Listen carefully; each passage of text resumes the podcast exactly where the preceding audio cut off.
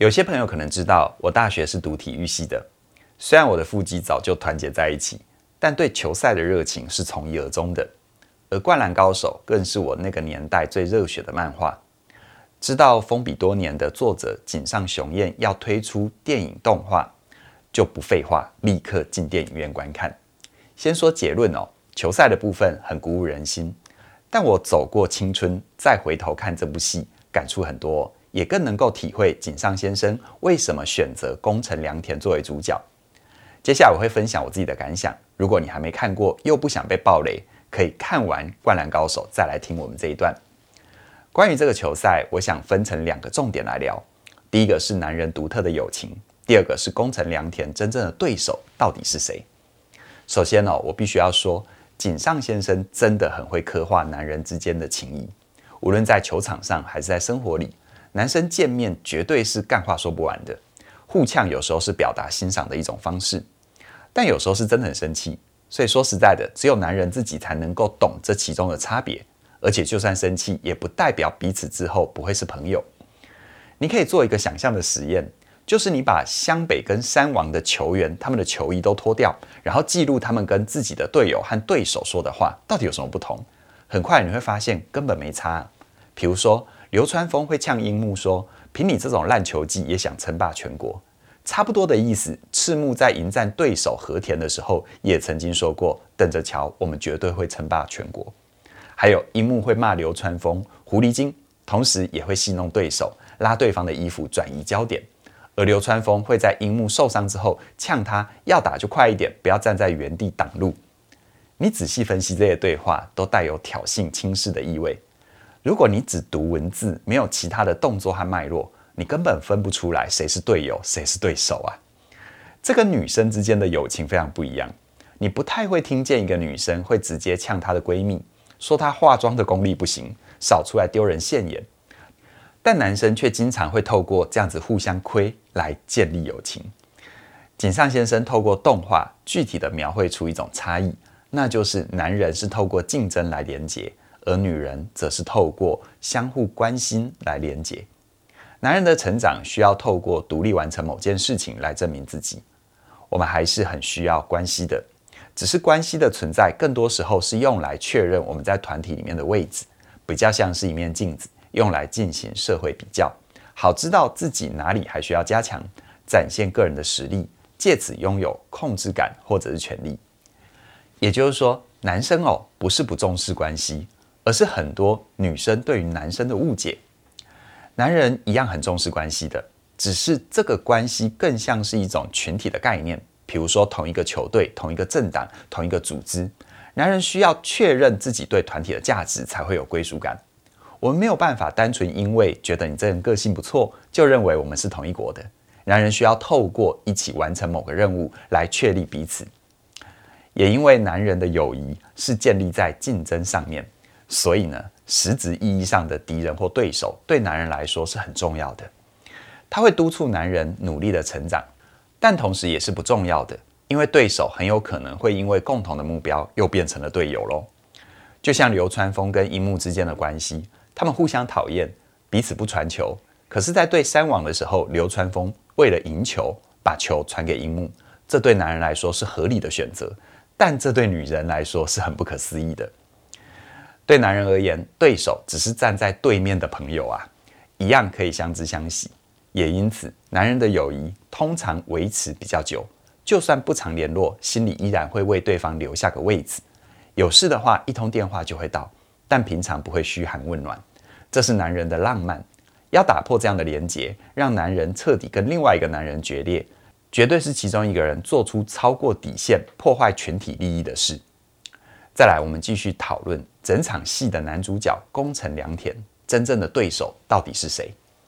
前面有提到，男人的对手可以是朋友，所以表面上的山王其实不是敌人，那只是宫城内心的投射。他投射什么呢？答案是死亡。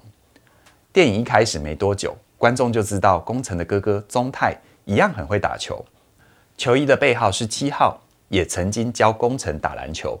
是宫城的启蒙老师，更是父亲死后让他有安全感的人。可是哥哥却早早死于船难，这对宫城来说是非常重大的打击。有一幕呢，宫城戴上面具，在读哥哥的篮球杂志，而面具代表的是另一种人格，意味着从那一刻起，真正的宫城良田已经死了，只剩下肉体还活着。同时，妈妈哭喊着：“你不是有你自己的。”妈妈有看出宫城的痛苦，他不希望宫城变成第二个哥哥，但他无能为力，只能搬离冲绳。自此之后，宫城开始堕落，直到遇到了三井，打了一架。才重新找到对篮球的爱，这边又再度验证，男人的对手可以透过竞争变成队友的。但说到这边，宫城还是不知道自己真正的敌人是谁。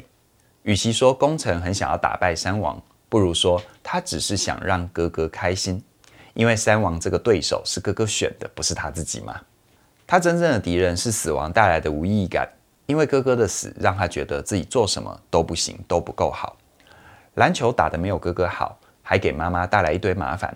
他找不到自己的价值，直到他遇到同样都是问题儿童的湘北队友，还有安西教练。电影用倒叙的手法让我们知道，宫城跟哥哥是同一天生日，这个设计很巧妙。同一天生不代表有同样的命运跟能力。我猜这是井上时隔三十年才推出电影动画的原因，因为他真正的更懂人生了。才能够用全新的角度说故事。他希望观众认同的不是天才樱木，而是像工程一样平凡、会痛苦、一直在追求自我认同的人。工程知道在篮球场上他不够高，但他可以透过速度跟运球赢过别人，这就是他存在的价值。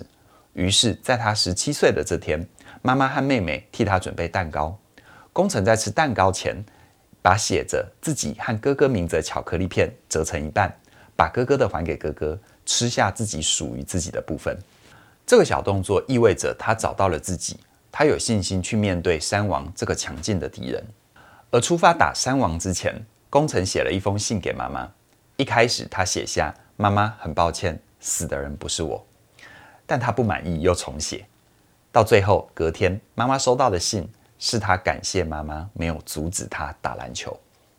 这封信我会解读成工程已经具备一个成熟男人的要素，那就是懂得说感谢。怎么说呢？因为如果工程写给妈妈的信依然是我很抱歉，那代表工程认为哥哥的死是他的责任，所以他应该避免这样的事情。这里面他在乎的仍然是他自己，他需要自己是强大的。但当他说我很感谢，就意味着他看懂了自己的渺小。同时把目光看向他人，我很感谢。背后真正要说的是，谢谢有你才能够成就今天的我。于是他才能够成为最好的控球后卫，那个掌控全场节奏的人，带领一群问题儿童在竞争里面合作。对男人来说，不较劲、全然平等的跟人合作是不容易的。这样等级的素养，我也还在学哦。然而，井上先生也已经在故事里面告诉我们这些臭男生。要达到这样的水准，唯一的办法就是体验失败。一个一路都成功的男人是学不会感谢的。泽北的眼泪是所有男人必经的考验。好哦，心得就跟你分享到这里。在看这部戏的时候，我心里一直回荡着一句话：男人至死是少年。少年意味着仍然有许多要学习的地方，特别是关系的议题，真的是男人的软肋。但学会处理失落，才是成熟的最后一块拼图，能够真正的长大。电影里面的工程学会好好的跟哥哥说再见，于是他找回了自己。那你呢？你生命里也有需要处理的关系吗？不管你是哪一个性别，相信我和嘉玲全新的线上课程《好好说再见》，找回爱与安全感的分离必修课，在里面你都能够找到最舒服的角度，跟你在乎的关系好好说再见。因为再见是为了真正的靠近。现在好好说再见已经上线了。你想要知道怎么样勇敢的说再见，一定要把握超早鸟的优惠二二八八。在这门课程里，我和嘉玲会跟你分享怎么处理不同关系带来的角色改变，无论是离家、离职、离婚，都可以坦然面对。因为懂得说再见，于是更敢说哈喽。真正的跟自己和他人都能好好的在一起。相关的资讯在我们的影片说明栏里都有连结，期待你的加入。那么今天就跟你聊到这边了，谢谢你的收看，我们再会。